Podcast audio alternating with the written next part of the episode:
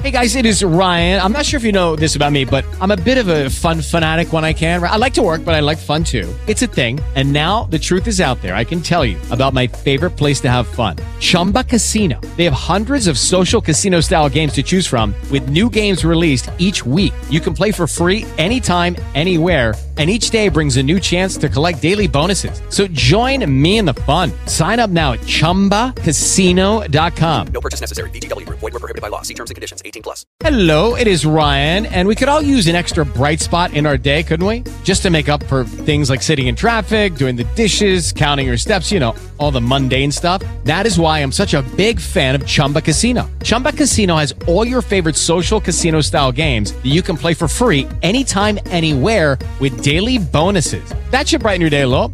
Actually, a lot. So sign up now at ChumbaCasino.com. That's ChumbaCasino.com. No purchase necessary. VGW. Void were prohibited by law. See terms and conditions. 18 plus.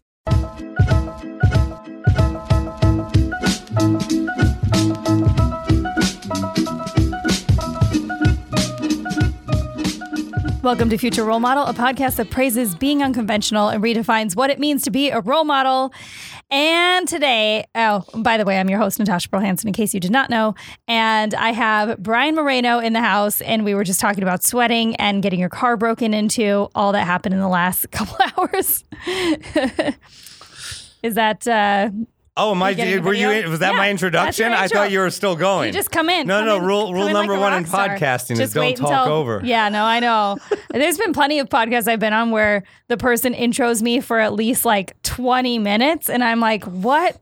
When am I supposed to? When am I allowed to say some shit? Well, yes, I did just get my car broken into. That's actually that's not normally an introduction. No, I know, but I mean, I th- I, I like coming in on what we were just talking about, which is why we have these fabulous Boochcrafts that you picked Oh, up for us. Um, which I didn't know. Uh, you, you like must have been getting some sort of air signal that I love these. well, well, well, let's start from the top. Um, uh, let's see. On the way here, my car got broken into right in front of Whole Foods. I was just stopping to get a little food, yep, and um, that's what you get for being healthy. Yeah, you know, Fuck and, your window. and the parking lot is really bad though. So it's like sometimes it's like I would rather have my window broken into than go through that parking Yeah. lot hassle Yeah. at that particular Whole Foods. So whatever. I come here and as I was waiting, the people who were doing the last podcast were drinking and I'm like, that sounds good. yeah, you you seem like you would appreciate a fine kombucha. you, you know, like I'm to the point where I'm ready to go to rehab for kombucha addiction, just so you know. Like I'm deep. I'm It's in deep. thing.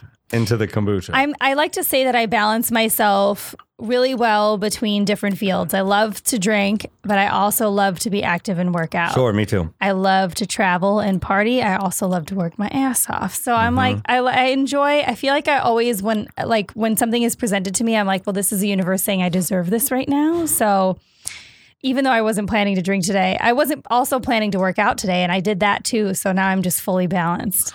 Well, well, let you touched on a lot of things there. First, let me say that is uh, not only are you all those things, you should be very proud of your, the balance that you have in your life because it's very difficult for most people and for someone to be Yeah. you, know to, to, to be grounded and funny and driven and you know also personable and you know have a be in touch with themselves that is it's rare it's wonderful and you, you should be really proud and an inspiration to a lot of Oh, people I thank you. I mean, I gravitate towards other people that do the same thing too, which is nice. Well, and that being said, you, like I say, seem like someone who would appreciate a fine alcoholic kombucha. always. I will always fit in whatever I can to like the little slot of time. Like before coming here, um, well, it was like twelve thirty, and my best friend slash Muay Thai coach calls me up and she's like, "Come hit pads with me for a bit." And I was like, "Cool." And then afterwards, she's she wanted to go hit a pool in our neighborhood, and we went there for like thirty minutes. I was like, I got about thirty minutes. I can go sit by a pool for thirty minutes before I come podcast. I will. I will fit it all in. and how long have you been doing this podcast? Give me because I a little I- bit over a year. And tell me about your book. Tell me more about the book that you've been writing. Oh, the book that I'm working on. Yeah. Uh, the book. Well, this will eventually be a book as well. Future role model will be a book. Um, but my book is called Diary of a Bad Fiance, and it's pla- I'm planning to have it be my one woman show in Edinburgh. Mm. Edinburgh. I can never say it properly. Edinburgh next Well, year. well, I've never been, so anyway, it's good to me. Yeah. You know? I've only been, um, me and Rachel had one show there on our Europe tour. Sure, which must have been wonderful. I want to hear about that. Edinburgh is so cool. How big of a city is it? I don't even know how to answer that. Big? I feel like it's got to be pretty big. Okay. We went and walked down by where the really, there's something about being in a city where it just feels really ancient. sure. Oh, I mean, it absolutely. just feels ancient. Yes. We went and hung out in a cemetery can for a couple feel hours. it and smell it and yeah, the we were like history. it's rare that I go to a place and I'm like, I want to hang out in this graveyard. But the graveyard was so cool that you you know that there's like probably like hundreds of bodies laying on top of each other under the ground. well, yeah, and there's and there's there. mojo. You there's actual mojo there, Yeah. like old mojo that ain't like dusted off. Yeah. like been in a long pretty time. interesting. But yeah, so have you been overseas? Have you played? Sure, yeah. I, I I travel as much as possible. Yeah. you know, given given the balance that I have to have, but I That always we all I, try to have. yes, I get the itch. My sister lives in Italy. She's got two wonderful. I have Oh, two um, nieces. Yeah, my sister's kids are my nieces, not my. Those are my nieces. Yeah, I always call them my cousins, and people are like, "Those aren't your cousins." I say the same to my aunties. My aunties, I call them my aunties or my cousins, and I'm always wrong one way or the other. I'm Yes. like, I don't know. but she lives in the south of uh, Italy in the um, heel of the boot, and I try to visit often. But um, Europe in general, like I enjoy it uh, during particular months. Not not right now. Like once August gets over, September Yeah. I love. Yeah. I went to Italy, and I think it was April this year. Yeah, I was there April, Mm-hmm. a little before the season. Wonderful. Uh, Positano, Capri, all through it. You know the, the Yeah. that side that because um and then I got to do a bunch of Rome stuff that I haven't done.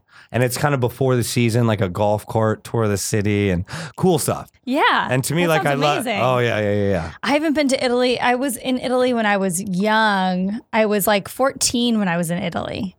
So that was exactly 20 years ago. And I'm totally plugging Italy. Like, are we? Is this video also, or am I just pointing? Yeah. No, I'm totally plugging Italy, but just to get out and experience other places. Like, even if sometimes, like, when you just leave the state.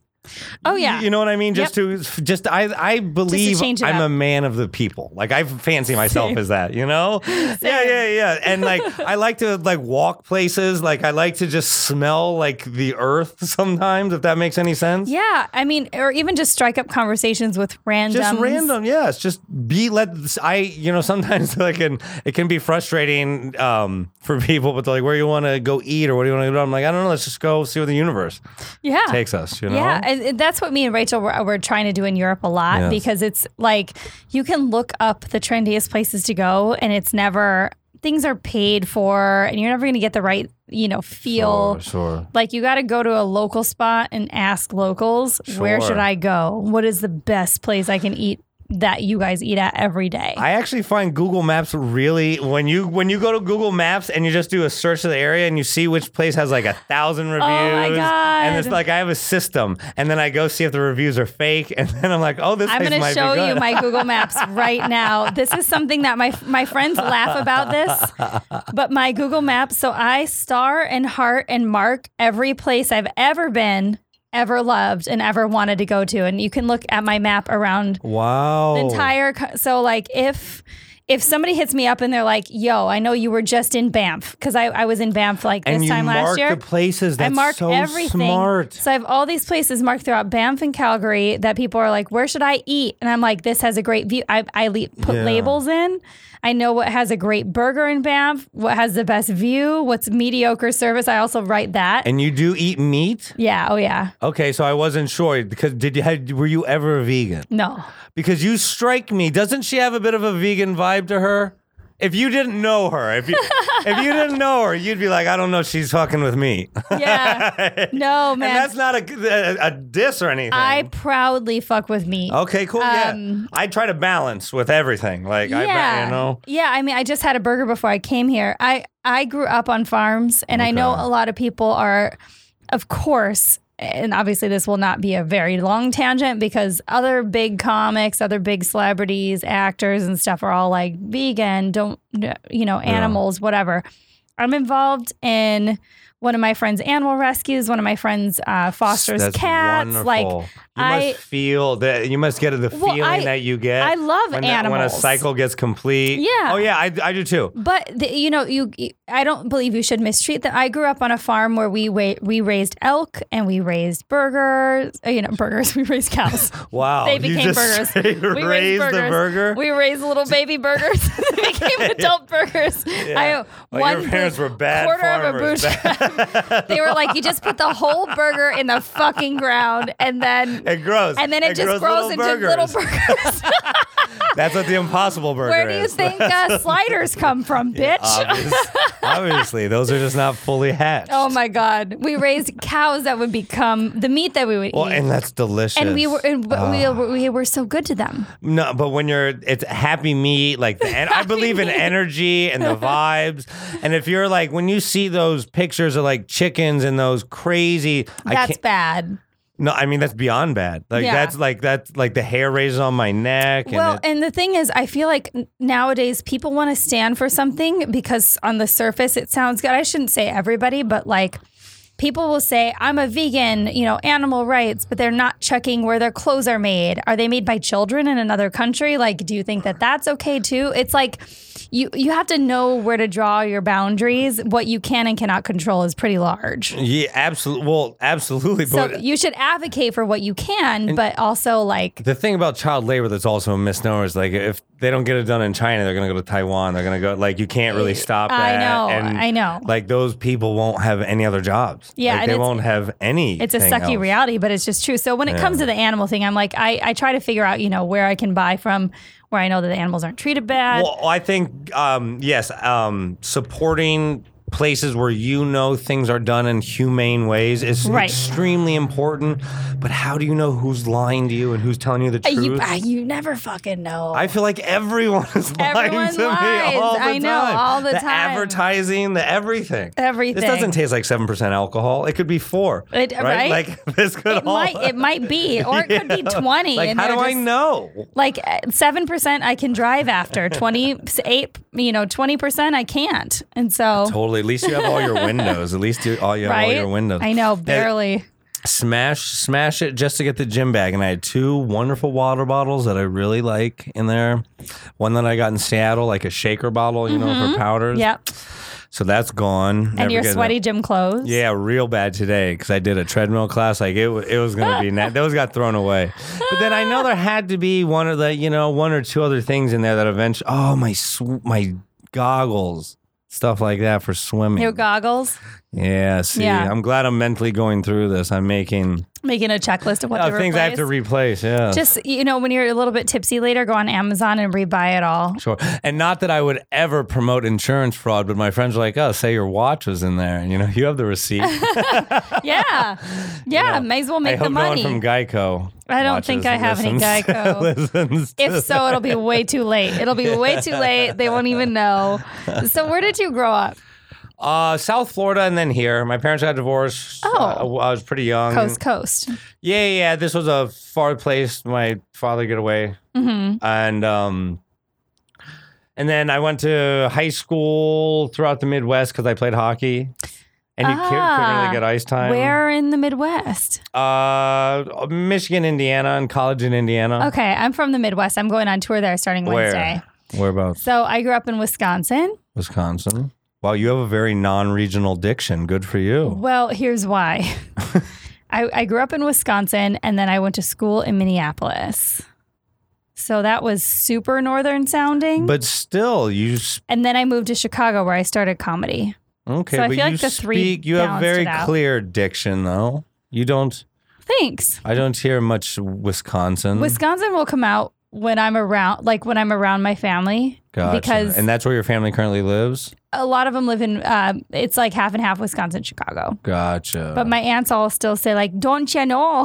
yeah. oh my gosh. Oh, Sure. And where are you going in the middle? I got this this shirt in uh, a Walmart in Ohio. Of course you did. Yeah, just 'Cause, so like, you know, like That's exotic yeah. clothing in Ohio. They're like a pineapple. That's like the most exotic fruit you And I can believe possibly. it was either three ninety nine or four ninety nine too. Just so you know, when I saw it, I was like, I have to get that. I have another one with tigers on it, same thing but black with tigers and Oh rose, tigers and roses. I was like, oh, for three or four dollars. oh my god. a steal. Those are ama- That's amazing that those are shirts that you wear in your everyday life. Well, you know, I wouldn't say everyday life, but I do look for opportunities to wear them so that, Yeah. you know, like at least there'll be some posterity with this. It'll last forever. Like I'll always have a frame of reference where I was like, oh, look at the time I wore that shirt. I have an affinity for pineapple clothing. I have one jumpsuit. Says no one ever.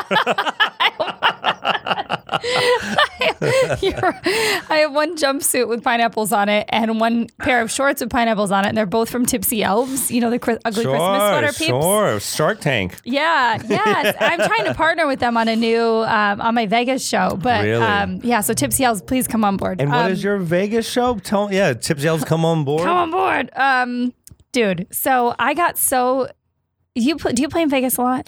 So I've only done the Laugh Factory ones. I have funny stories I can tell you off the air about Vegas. Yeah. Okay. Well, we'll save those for afterwards. It's but- usually not good. Yeah, yeah, Yeah, yeah. well- like something happens, like there's a fight in the audience. The Vegas crowds are nasty. I love Vegas. I love Yeah. having a reason to go. Sure. I've been to Vegas on many different sides of the spectrum. I've been broke and in my early 20s. I've been with really wealthy people. Sure. I've been with uh an for comedy. way to put and it. Yeah, I guess so. Like I've seen a lot of different forms of Vegas. I got to say when you learn how to do Vegas correctly, it's so fucking fun.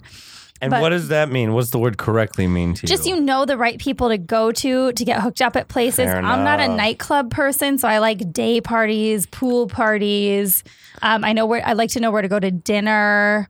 I like to know the right bars that have a good Sure, atmosphere. sure. Bar bars, you know, not n- nightclubs make me make me want to hurt people. And then um, well, most of the time they're just annoying. It's just- it's just annoying. it's just people that can't handle their shit falling on you, and I, I don't need that in my life. Not well, any.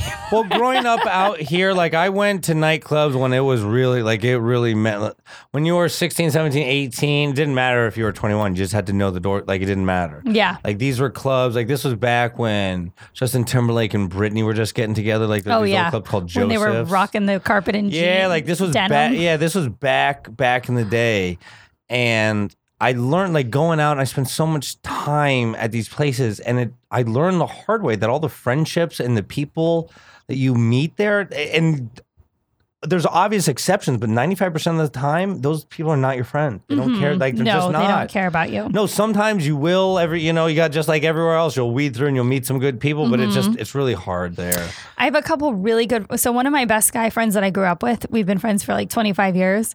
He is a pro poker player in Vegas. Sure. So we've always gotten along because he was in this really tough business where you're either flourishing or failing miserably. and and I've always been in that as well. And so we always really just got along because we came from the same town and we Yeah. get each other's financial Sure, situation sure. on any given time. So there were times that he had been like, you know, a millionaire and then had nothing. and then I would take him out to stuff and then he's reversed that on me when I, you know. So I enjoy spending time in Vegas, but I kind of started to despise the way I was getting treated by a lot of the clubs there. So I like, uh, like just not not good pay, not good accommodations. Well, that's the thing. They treat you so horribly. Yeah. Like They, and they don't cover your costs most of the time to get out there. So it's like you, you're basically breaking even by the end of the trip. And I was like, I I want to change. Anytime somebody upsets me with the way that they're doing something, I just challenge it by figuring out my own way to do it. That's what I've done with all my own comedy tours. And then with Vegas, I reached out to a hotel and I was like, I gave them a whole proposal and I was like, I want to partner with you on my own weekly comedy thing that's branded under your hotel and I'll bring on sponsors and they were 100% on board. So we're kicking it off in September. that is awesome. so we're going to get sponsors so I can like pay for people to come out, pay them, put them up, treat them well. you know, if it, like I haven't been to the Jimmy Kimmel Comedy Club yet. Um, I hear it's nice, Mm-hmm. but if for whatever it's worth, just for you, like making the effort and doing that, not only is it going to be a great experience for you, you you deserve you, you you know like you deserve that like having your own like show like that. You put in your time in that city. Do you know what i'm Yeah, saying? And to have like to be taken care of and hopefully who knows how long it'll work or what it, I- just, uh, I don't know. but I at mean, we least don't you, know. You, you got you got to you're in the game. You're in the game and that's it just will make me feel great that once a month I'll get to fly out with another comedian pal that I really respect, and they'll be able to get taken care of. And well, see you're in the game that's what i mean and- you're in the game and that's wonderful and You it's know, a good feeling Yeah, I mean, I think you know you gotta you gotta figure out where your stake in the game can be, Sure. and Oh, yeah. you know create your own. But yeah, I mean, it's it's uh it's super interesting because I feel like you're kind of entrepreneurial as well, well yes and yes. so y- yeah, I, I'm in a weird position and that I've kind of it, you know, because LA being my hometown, so Yeah. it's a little different. Like I, was always taught dominate your local market, then move on. You know, figure out your like how to do that. And my local market just happened to be LA, and I was very fortunate for a long time because I have a good local draw. hmm But it's like. In the same note, I wish I didn't come up here because I was given opportunities when I wasn't quite ready. I'll be the first to admit. sure. I I mean, got- I feel like a lot of people. have. Yeah, but like I was thrown in front of Netflix, HBO, all kind of William Morris. I just wasn't ready. I thought and the thing is like when you're 3 4 years in and you have like 10, 15 good shows in a row, you're like Yeah. everything I say and do is going to crush. In there. And like I'm selling out the improv. Like these are the people who've been coming out for me and whoever. And I remember one night I was just I was just dumb. Like I just I didn't have I th- had all brand new stuff and like some stages aren't meant for experimentation. Some mm-hmm. stages you got to go out with your A plus Fire. Yeah. Yeah. And it's like I'm like everything I say is to be funny. And I just remember the first six minutes of a twelve, I it was the worst. I, I like I actually I saw in my mind's eye, I saw myself running off stage just quitting comedy, and just being like I'm out, and everyone being like, oh shit, that's how that's how it ends. Yep. And you know, I picked myself up from that moment, um, and I I cleared my head, and I did. I finished off fine, but I bombed. It was a bomb. Yeah. And I still like that's the fire. Like I feel I say on a daily basis. I think about that set. How long ago was that? It would have been. Um, I'm nine years Thanksgiving, so I'm nine five- years too. Five, yeah, five years. Yeah. And, And that I- was an interesting time too because I Maybe used to four, maybe four years now that I even think about it at wasn't- that time in my career, I was regularly getting to perform at the Laugh Factory and and uh, the Comedy Store and the Improv, and then like everything switched over shortly thereafter, management and all that stuff, Yeah, and yeah, so yeah. like you know everything kind of went through a switcheroo, and for a while I wasn't sure how I felt about stand up either, and then I just kept booking myself in other cities, and I was like, I live in LA. But I don't want to perform here. It's very strange. Well, Bobby Lee took me on the road one time hmm to Fort Lauderdale, and he said never again because I'm well, I'm too hyper. Like, and he's like, you can't, he's like, you can't have two hype people. Yeah. he's like, I need someone low energy before Yeah. me. Yeah. because sometimes Bobby might only do 30 minutes. Like, Yeah. he might, he Yeah, might, you know, just depending on what he feels. yeah, he might just be like, I don't, you know, I don't even know if he likes comedy anymore. But he's, a, but Bobby's like, he's a wonderful human. Like, he, and Mm-hmm. he taught, like, he's taken me to Greenblatt a few times and talked to me about my comedy. And he was like, just make sure you get in where you fit in, Mm-hmm. because not everyone's gonna give you love, and you're not, you don't need to get in everywhere. Get in Yeah. where you fit in, and that's Yep. something that that it took me a little while to realize in comedy. I would be like, why don't they like me? Why? What am I doing? Like, Yep. I'm here and I hang out and I don't bullshit anyone and I don't hurt anyone. Same. And I don't have sex with any comedians. You know what I mean? Like, and it, like I. And sometimes I used to feel like that would harm me. I was like, oh, is being in a long term relationship fucking up my comedy career because nobody thinks I'm like viable Yeah. or valuable to them Sure, or sure. whatever.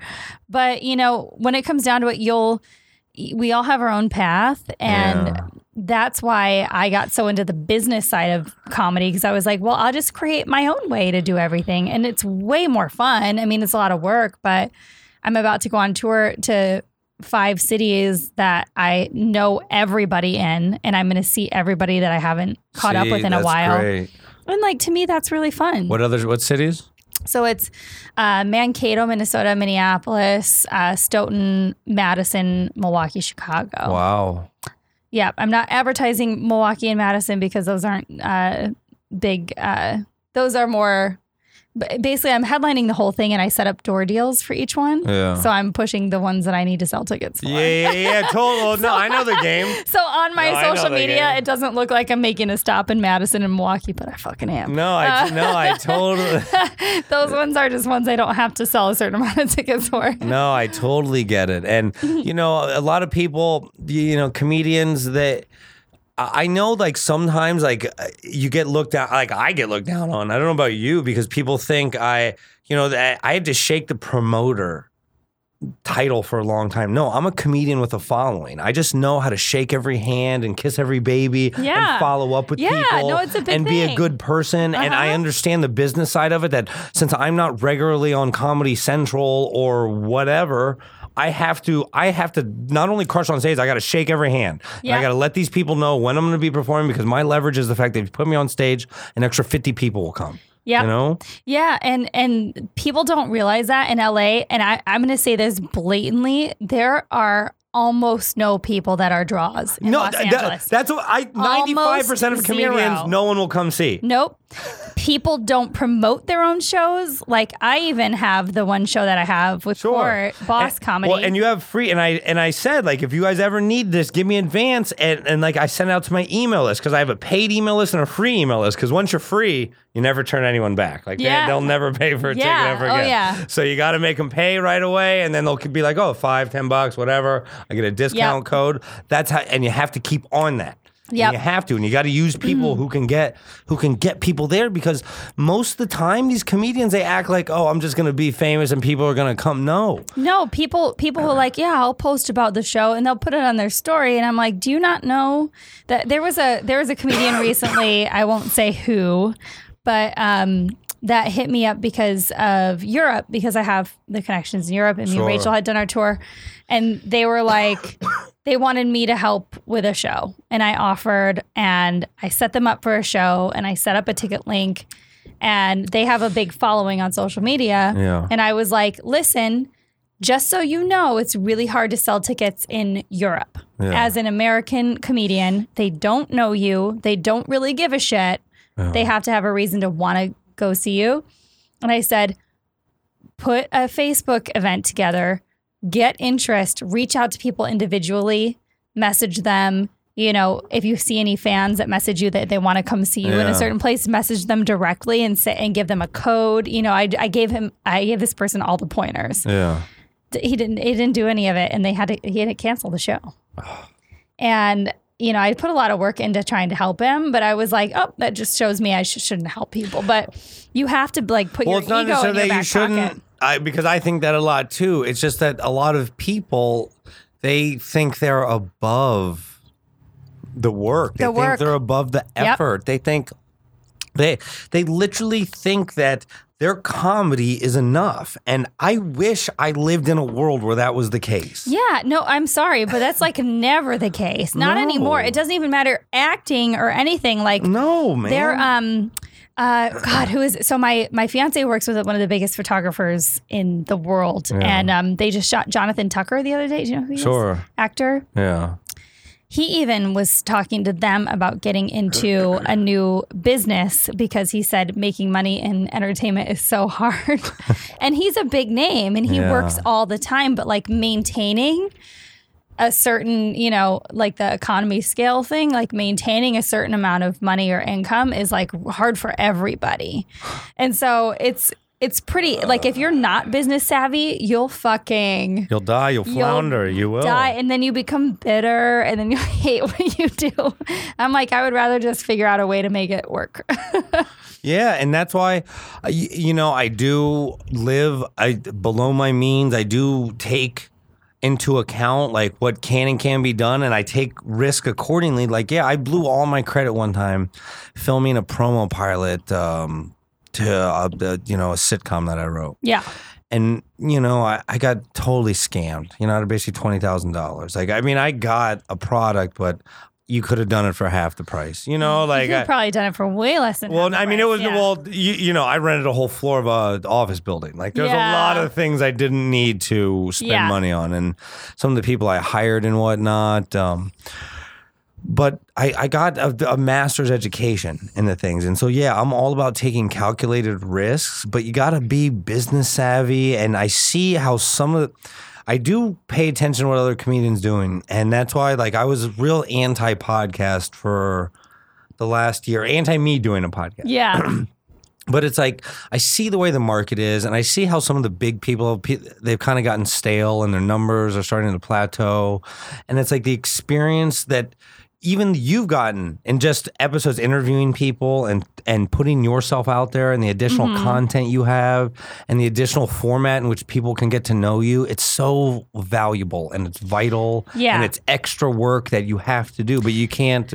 Well, and it's it's actually fun. Like whenever people ask me, because I always have so many projects in the you know irons in the fire, or whatever people Yeah. say. But people are like, "What's your favorite thing to do?" And this is the answer I hear from a lot of people: is I love having my podcast because I feel like I walk away from every episode legitimately becoming a much closer pal with whoever I had on, and I like I know more about them. Um, I watch other people's podcasts where they're constantly trying to be like on or funny, and I and I get that, but I'm like, this is more like conversational. I want it to be about not me trying to look good, and you know, and I feel like I resonate with podcasts more like that, where you kind of like walk away learning something, you laughed, you cried. I don't fucking know, but my, be- my best friend out here, he's a big plastic surgeon. We're starting a doctor and a comedian. oh fuck yeah, I just bought all like That he, sounds has got his own surgery center. Everything like he's big time, you know.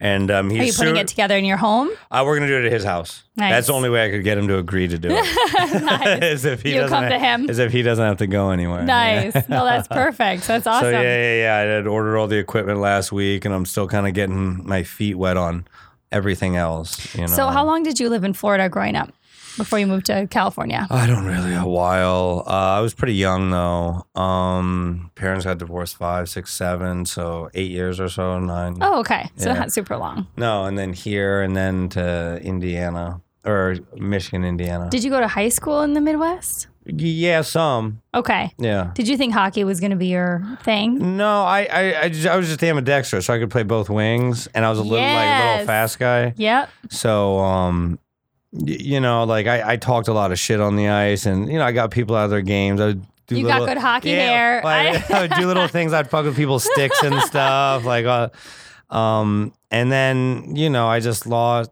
I don't know, my shoulder blew out. Like I can't lift my right arm up anymore. I went to Indiana for Fuck. it, but yeah, like I mean, I've had multiple surgeries, but um, yeah, I. I I played my freshman year, and then after that, like they had fitted me up with all kind of braces, and then I went through one surgery and a second surgery, and after that, I was just done.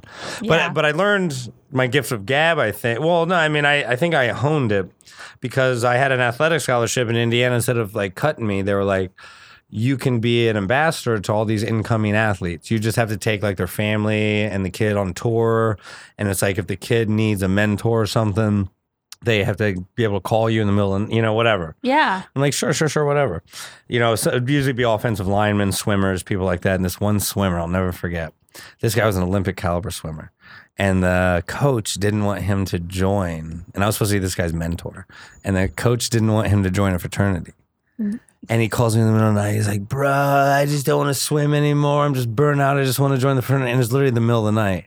And I'm just tired. I'm like, dude, just do whatever you want, man. 哈哈哈哈哈哈哈 and he quits swimming and joins the fraternity. And then he drops out of school six months later, a year later, Oh, whatever. And I'm always like, if what if I'd have been like, no, dude, stick with swimming. You could go to the Olympics. I wonder if he would have gone to the, like, I wonder if that was the Hey, that's not on you. That's fucking him. That's I him. still think to this day, though, what if I was the straw that broke the back, right? you have nightmares. What was this guy's name? Nick Arzner. Nick yeah, he, be- he, Arzner? be- he became a meth head. Like we had heard, like he was Oh, beating his wife like four, three, four years He later. went. He had. See, he had his own choose your own adventure Well, story, and he fucking chose all the wrong, adventure. Yeah, and kept going. He's like, do you do you drink and beat your wife, or do you go swim? I beat my wife. Yeah. Same motion, just Yeah, different. no, he became yeah. He, he lost his mind. He everyone was and he was like, that was your guy. That was your guy because people like knew him from the home because he was like a famous high Yeah. school swimmer. You know? oh, it's crazy. He had a great swimming name. You know. So did you like if you thought you did you think you were going to go pro or did you? I in my mind, just because I'm a little guy, I'm naturally a little guy. Like I know some of the guys that I were playing against that were pro. They were just their, their frames were different than mine. Like I was fast and I could I could move real well. Yeah. But their frames were just different. They were just bigger. And I so I never Built in my larger. mind. Yeah, and I hockey was like I just I happened to grow up next to a hockey coach and his kids sucked at hockey and I was all right and I went out with him and that's why it you know it was never really in you know my family or Yeah. anything. It was all my all my guy friends played hockey growing up. Oh really? Yeah, Yeah. we so I had just the- grew up next to people who you know Yeah. who were in it. Yeah, we had like a state champion team. It was the only team in my Really? high school that was really good. We had wrestling and hockey. Our football team sucked. Our cheerleaders sucked. Sorry, guys. but yeah, I mean, it was just like, it wasn't anything that You, impressive. you literally It was just lost six six Right, listeners, right? six whole listeners. Well, I'm about to go and perform in my hometown for the first time And, ever. and the name of the town is Stoughton, Wisconsin. Stoughton. mm-hmm.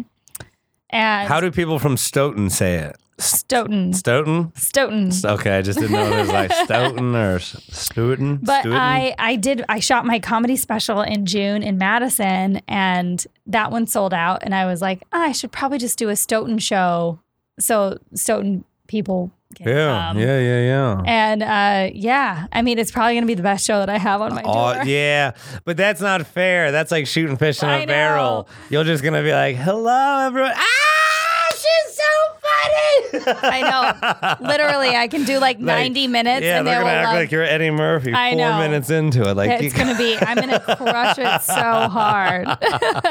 I am Eddie Murphy. What are you talking about? I am Eddie Murphy. So when did you know that you thought you might want to be a performer? Um, oh man, comedy. I guess it really didn't hit me till okay, uh, right out of college. I went to Stella Adler. Yeah, right, right at the, the state acting school. school. Yeah, I um, you know, I thought acting. Um, one of my degrees was in theater. I went to school for five years. Like I had, a great time. Like I was in no. You were fun- the, But I uh, but I had a foreign scholarship. My mom's like, you're not going to leave school with a theater degree. Like if you do, like I will light you on fire. so I stayed. I got a business degree too, but I came out. See, but that works. That's Oh yeah, smart. it was very important. You know, Yeah, it was no, in it's really marketing. yeah, it was. Yeah, so it was very important. I, I learned quite a bit, I, and I'm very thankful for that part of the education. My mother's push. Um, go to Stella Adler. Working like regular office jobs. I worked for the Science magazine. I'm called a scientist. They sent me all over the world. Um, and they worked with my schedule. I could work from home, so I could still go to the full time acting program. Yeah, it was good, but it was no pay. The money, I think it was like twenty thousand a year, but they sent me all over the world. You had to travel for free. Yeah, for free. Um, and I basically just had to Hmm. be the face of this science mag. It was a life science magazine. I just had to get people. Si- um, they would send Was me like. like Oprah, where you were just on the cover of every magazine? no, I wasn't on the cover. No, no, no. I just had to talk about it because the people who wrote the magazines, like, they weren't personable at all.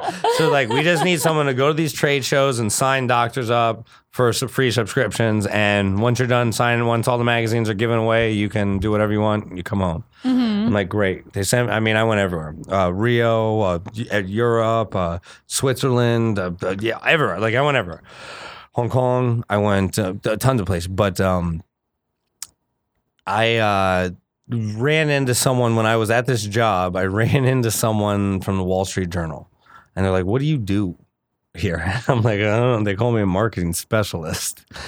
And three weeks later, they offered me a job, a public relations job, the Wall Street Journal. Yeah, right up here, right up the street, the West Coast office. Um, so I took the job. It was a great job, I thought. Um, I so get, it kind of brought you into that journalism business world. I, I guess, yeah. um, Marketing. yeah, and you know, I wasn't really, you know, I was, I had the acting. I was getting auditions um, when I was at Stella Adler through one of the teachers who had hooked me up with her agent. You know, I was getting some auditions. I had done a pilot um, that never went through. I was a Nickelodeon one, and then another one for an Untitled. They threw sent me out to New York for Viacom. Like it was good. Like I'd booked a couple things yeah. but nothing like panned out. Wall Street Journal offers me the job, but it's a full time job. You know, and you had to make everyone in my family, you know, there was a tons of pressure for me to have some more stability. Yeah. And the job was like 82, from 25 to 82. Okay, but this is the crazy thing. Within two months, one person quits And then the person who hired me got pregnant and was going on maternity leave. So they had, so they basically promoted me. To, I was the West Coast public relations manager within three weeks of working in the Wall Street Journal. I'm making over 100K a What? year. I, I had just, I had my license had just gotten suspended because I'd bought myself this crazy Mercedes and I got caught doing 115 on the 110. I was racing a Corvette. Oh my God. came- Yeah. My license gets suspended. How old were you at this point? 24. God, making that much money at 24. I'm so glad I was piss broke at 24. Otherwise, I would have been full of STDs. Yeah, yeah, yeah. well, because I didn't start comedy till 27, 28. Like, I didn't even start comedy. Yeah, like, I have started late. fucked. Yeah. So, so uh, what was I going to say? Yeah, I my license gets suspended and can't drive my car. I'm literally walking to work because I, I live right behind the Ivy, right Mm-hmm. up the street on Robertson. Walking to work, and I hate my life. I'm like, I hate my job. I hate this. I hate this. I hate this. Like, I'm literally driving myself into the ground. I was drinking too much. I was doing Mm-hmm. drugs. I seriously, I was not. I was unhappy with my job. I'd be on conference calls at 6 a.m. Uh, you know, and I hadn't really slept the night before, like with New York, because I just hated it. Like, I just needed to be on the phone. They didn't need my input for anything. I had literally nothing to offer. I was totally underqualified. I didn't. I still, when I think back, I was like, I don't even know what they expected me to do. like, I, You okay. were like George Costanza. Yeah, You just showed Yeah, up just and hung going out. in the office and I'm surfing and I'm shopping all day, you know, and I'm in this fucking cubicle that looks at the wall like this, like you know, you know, like I don't know what I'm supposed to be doing, and I'm like just doing things, and I'll be offering up input in meetings, and like, okay, yeah, sure, kid, just go put that in the corner, right? Like, oh my God. and I'm just like, ah, you know, like, and nobody wanted to talk to me. Nobody, everyone was concerned You'd about themselves. Friends, yeah. And the Wall Street Journal, uh, a few years uh, previously, had been bought by News Corp. That's basically Fox News. Yep, yep. So it was going through a transition. And I walk into the office one day, and my computer's gone, and there's this little notepad. Like this little like post-it notepad thing that says "Come see me," and I was basically the last, the only public relations guy in an office full of salesmen, like ad salesmen, and and the ad manager he hated me because I took I my salary came out of his budget and I didn't do anything for his people. And he drove from Pasadena every day and had a pool that he never got to use and three kids he didn't like. You know he just didn't like me for all I didn't wear a tie. And Oh he you know and he's like you got to wear a tie. I'm like no I don't. Like it doesn't say anywhere I have to wear a tie. I know I don't. Yeah. no I don't. no I no I don't. description. and so it's like we would get into it all the time. He loves this. He's like, okay, they're shutting down the public relations division, News Corp, shutting down your position. You can take a sales job in New York or like the worst severance package. And like I remember the smile on his face. Uh, he was so happy. It's like you take this fu- this this shitty like you get six months of health insurance and a quarter or half your salary, whatever, and or a job in New York, a sales job in New York, which I didn't want. I'd like an advertising sales job in New York. And I'm like, I'll take the severance.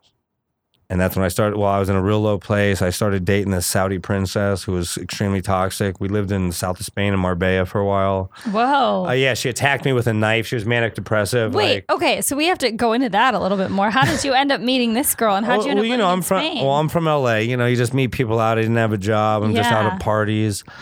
And you know, you're partying with people, and I meet someone. I think I fall in love because I'm Captain Save a Ho, and it was just super I- toxic. I've accidentally fallen in love with people. Well, I'm Presidente because Save a Ho. I'm being kind. I'm save a save a bro over yeah, here. so you get it, yeah. and it's just it's a, such a bad relationship, and I think I can fix everything. You know, like she's this girl like would eat pills like Tic Tacs, and I kind of got her to calm down and sober. Like, but this was the kind of person who had a, an allowance of fifteen thousand dollars a month what? and was broke by the tenth. Like, had no money, not even by the fifteenth. Couldn't even make it to halfway through the month. Fifteen thousand. and that's after your bills are paid. That's just your spending money. Trust me, like, and this person was like a hoarder. They had piles of stuff all on their. Oh, people just don't Like in a three-story economy place. is such a scale. People don't know what they've got until they don't have it. Like I mean, long story short, we moved to Marbella. It was terrible. I was, I was literally, I was getting the shit beat out of me on a regular basis, and I was just taking it. And I do this joke on stage. I took it like I was the wife of an NFL running back. yeah. Like my my wife ain't getting suspended. No way. No, my girlfriend. No. Oh So, shit. so literally, when I had I had no money left, all my cards were maxed out because I'm doing like this girl's dad lived in Spain. They were she was Muslim, mm-hmm. And south of Spain is very uh, Muslim area. Yeah. So we're living in Marbella. Um, her dad uh, is like, "Look, you have to marry my daughter. You calm her down. You need to stay with her. I have to. I'm gonna have to go to Saudi for like nine months. You're gonna have to stay with her." And, and I'm like, "What?" He's like, "No, you you and you got to marry her. So I know you're not gonna go anywhere." I'm like, "What?" Like this guy rolled around with armed guards.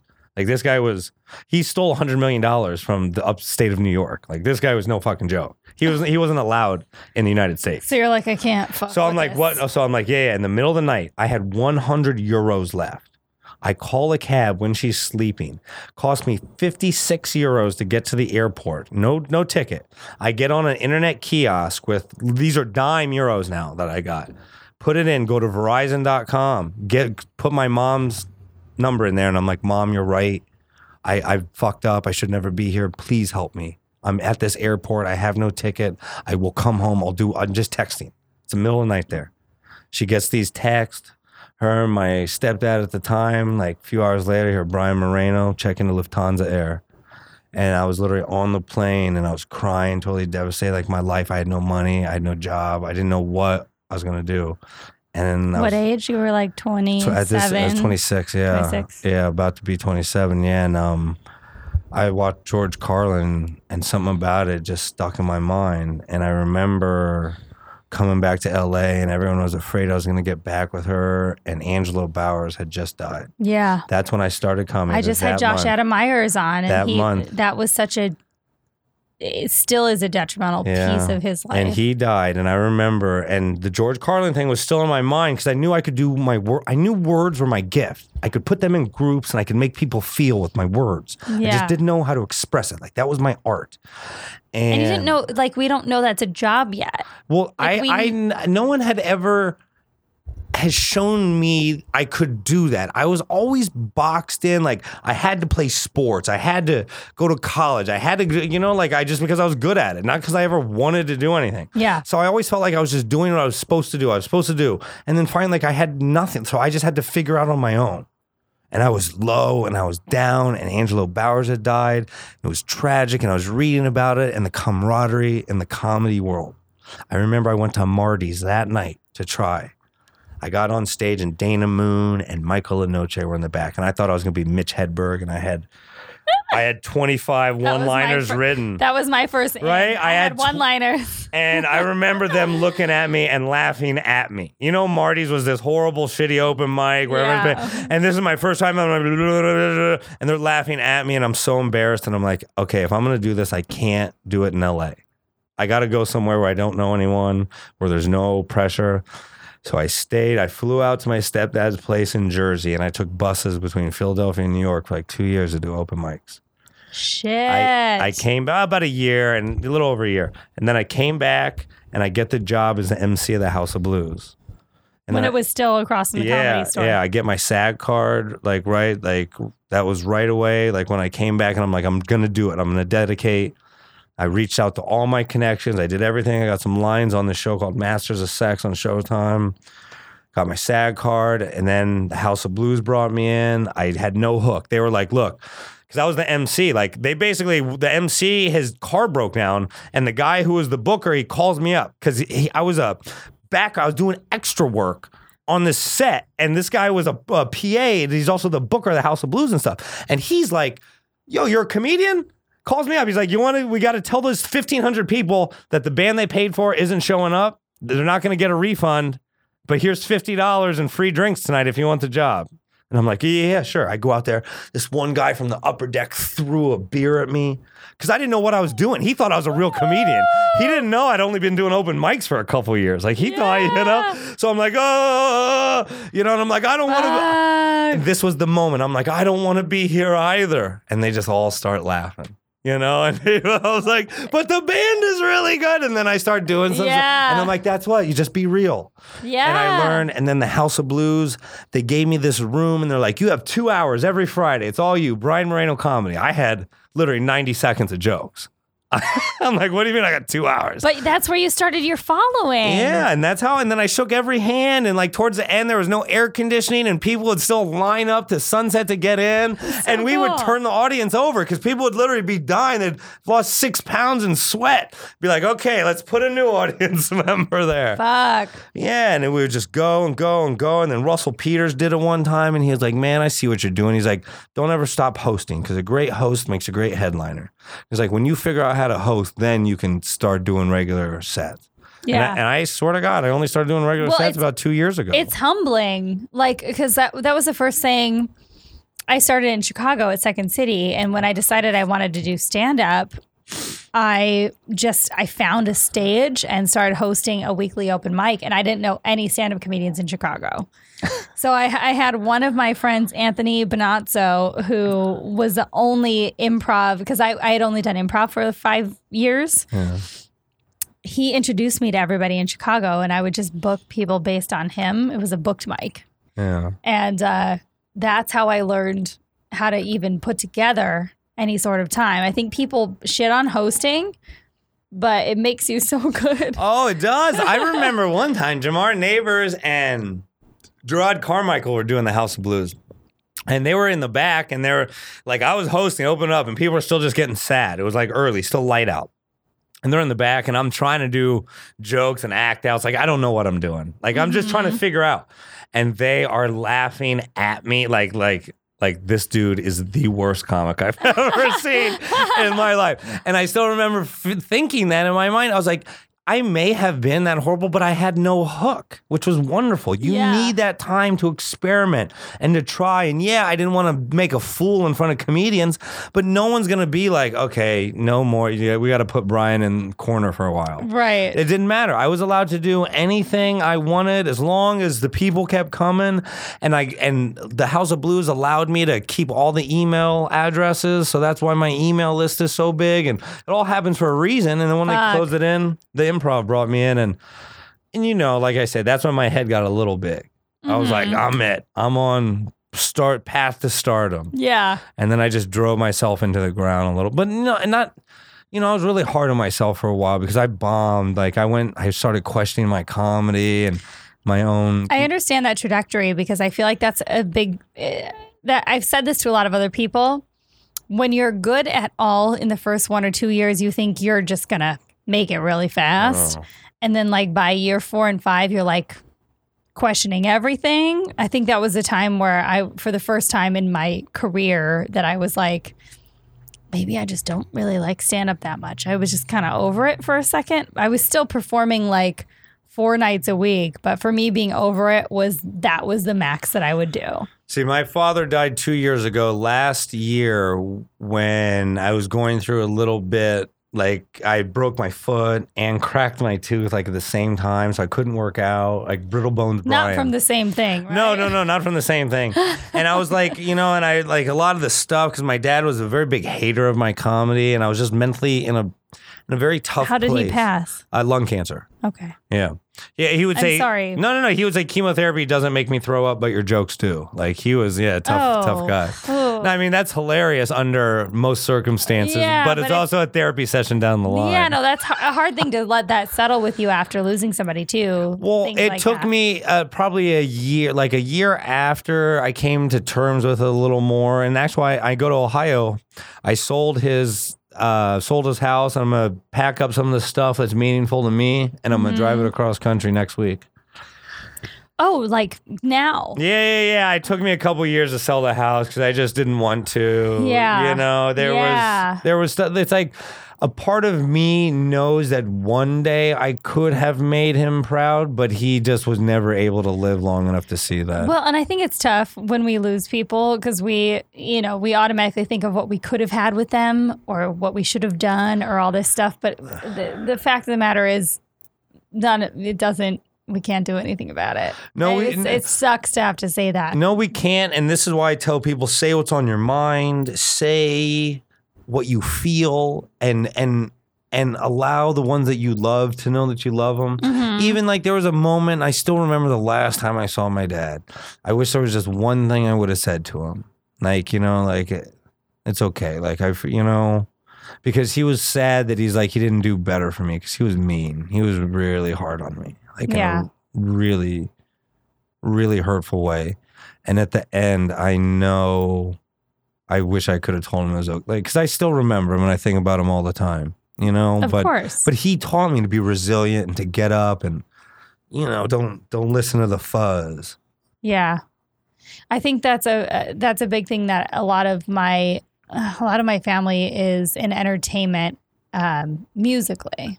I have a big music family, See, he was anti. He was very business. hmm and they dealt with a lot of that kind of stuff from their parents, and and I feel like that's the biggest thing with people. I haven't lost any of my parents yet, but I've lost a lot of other people that I love, and um, you know. I feel like people always want to have this resolution when they lose somebody to feel like they the, the person was proud of That, them. that ain't always gonna be the and way you're not going to get that. No. You know, a lot of people aren't going to get that. And so, and, and that's okay because It's just how it is. it's just how it is. Yeah, so- it sucks to have to So that's say why, that. yeah, say the things that are on your mind when they are, because you know. And I did some of the times when I was when I told my dad how horrible he was. Like I still feel good about it though, because at least I told him, right? Yeah, I don't want him slug going into deathbed thinking he did all Thinking right. he was okay. Yeah. yeah. I mean, what? uh, How much shittier would that be if you get up to the pearly gates and you're like, "Yeah, I was awesome," and they're like, "Well, I just want you to know Yeah. how many son- times you actually sucked." I want you to completely misconstrue where you're at. You should be a little grateful. And just so to be clear, when I came back after the Wall Street Journal, my next real job after that was being a DJ at a strip club. Like that's how I lived in my Josh car. Adam Meyers did that. He, He got me He got you the job. because I came back and he took me to open mics and stuff because he was like he was the one who was saying like you got to leave LA, you know too many people. He would drop me off. He'd be he was on one like at the time and I he still barely even remembers doing some of the stuff he did, but it was very meaningful to me yeah. and and he would take me around and then when i came back to la and before i got the house of blues job and even when i had that job like i still needed more money and he's like i can get you and i went i went to i went to his strip club for an audition and he's like you've done this before right and i'm like yeah sure of course i have like no i've never done i get Yeah. on i get on there and i'm doing my thing and he's like no dude stop so he oh gets me another. He's like, whatever you were doing there, don't do that again. Oh no. He gets me another audition at another strip club deep in the valley, like a day shift strip club in the valley. Like girls had like one arm. Like it was bad. Oh, it was bad. It was bad. So that's where I learned for a few shifts. And then I came up the street and was working at the Star Strip on La Cienega. He got me all these jobs. Oh my god. Him and Eric so. Allegria. Yeah. Yeah. Eric Allegria, what? Oh my god. Yeah, I haven't man. had him on yet, but that is so funny. They got me my first, and then Josh would come in. He's like, he would come in the strip club to see how I'm doing, because I was. He's like, I'd never heard anything so bad on the mic before. Because I was like, yeah, of course I know what I'm doing. And I Oh my got there, and I just remember the first time because I thought you had to be like, but like later on, I I was more like, mm, get your dollars out, ladies. Uh, get your dollars out for the ladies. The better the tipping, the better the strip. You know, I was more like, I, was, I had a smooth, sensual. You know, at first, it was like during my audition, I was like, no, come to sleep. You were just trying to be like that heckle, heckly Yeah. comedian that you envisioned. I had no idea. And Josh is immediately like, He's like, stop. that's not sexy. Nobody's gonna want to fuck anybody or spend money with that voice. I wish I had that oh audition oh tape. my god. There are certain audition tapes I wish I had. Like there was one time Damn. they sent me to a Spanish speaking audition. I speak Spanish, but I got to know ahead of time. And like they, I had to do like a pirate that morphed into a football player. I was like, arg, a key. And like, if I wish I had that, uh, like if that Do made. pirates in in like Spanish pirates, do they still say arg or is it well, that was the line. That- I was like, is that how they would say it? Arg, a key? yeah. I'm like, I feel like they would have a different affection affectation for that. Like, Well, if that ever made YouTube, I would feel happy. There'd be a warmth in my heart. oh my god, there's so many things that I'm like, hope pop in- up on YouTube. Yeah, in the moment you're embarrassed by it, but later on you're like, I'd like to see that one more time. I know. There, I used to do a lot of um, man on the street videos when I was in high school with a real video camera, like a giant oh, one. You, if you could get a hold of some of those. Yeah, and and we used to fuck with people on State Street in Madison all the time, and it wasn't easy to hide, but Well, my yeah, because would. it was like a bazooka, right? Yeah, it was like a whole. It was a firearm, and you had to put the whole tape in and. Uh, but yeah, I mean, there's there's people I've hit up over the course of the last couple of years where I've been like, if you ever find these tapes, like please Yes, just please send them send to me. them, I want to see God, this. that would be gold. I want the archives. That's comedy gold right Oh now. my god, right? Well, um, what would you say uh, in closing that you're most excited about coming up? Or what are you Well, I'm most excited that uh, I had got Natasha and I um, scratch off? scratch off. So Oh if gosh. she wins, uh, 50% goes to me. So I'm most excited about Is my. this how it goes? Are we 50 50? I'm most excited about the 30 $37,250 I will probably be getting. That was really good fast math. Well, you know. A lot of people can't do that. You carry the. Where can ma'am. everybody find you? Um, let's see. I'm gone for two weeks. I go to Ohio. I'm just doing some guest spots at the um, the Funny Bone in Dayton. If you want to pop up to Chicago at all, you can guest spot on some of mine. when when are the dates? I'll be in Chicago on and off for the last two weeks of my tour. Okay. But I'll. Is I'll on your website or yeah, I'll message Yeah, I'll you all check of it out. Let me know. Yeah, I um so I'll do a couple guest spots at the Dayton Funny Bone. They're super nice to me there. Yeah. Uh so and that's like an hour from the house. So it's not Cool. too bad of a drive. Yeah, and then I drive cross country and I'll be back at the improv September. You guys uh Brian Moreno comedy or go to the uh, website, go to my Instagram. If you ever want free tickets, I'll always make sure to hook you up because that's the least I can do for for her audience and thank you for having me. I really Yeah, no, appreciate it. I- thank this you for was, having me. This was not only um very therapeutic, it was a very good I try. it I try to keep was it a balance like that. I mean, because it's therapeutic for me too to have good conversations with good people and just understand where everybody's coming from. You know, we all have different reasons why we're in this business, why why we look up to certain people, and I find it fascinating. And I and I don't think everything should be about being on all the time. I think it should be about getting to the grit of like why the fuck you do this kind of stuff. Sure. So cool. I appreciate you being on. And you can find me at MPH Comedy on Twitter and Instagram Awesome. or nphcomedy.com backslash TIX for all my tour tickets. Um, you can follow the podcast at Future Role Model or at Role Model Pod. Any closing remarks? Uh, this was a great time. Thank all of you. Thank you. All right, bye.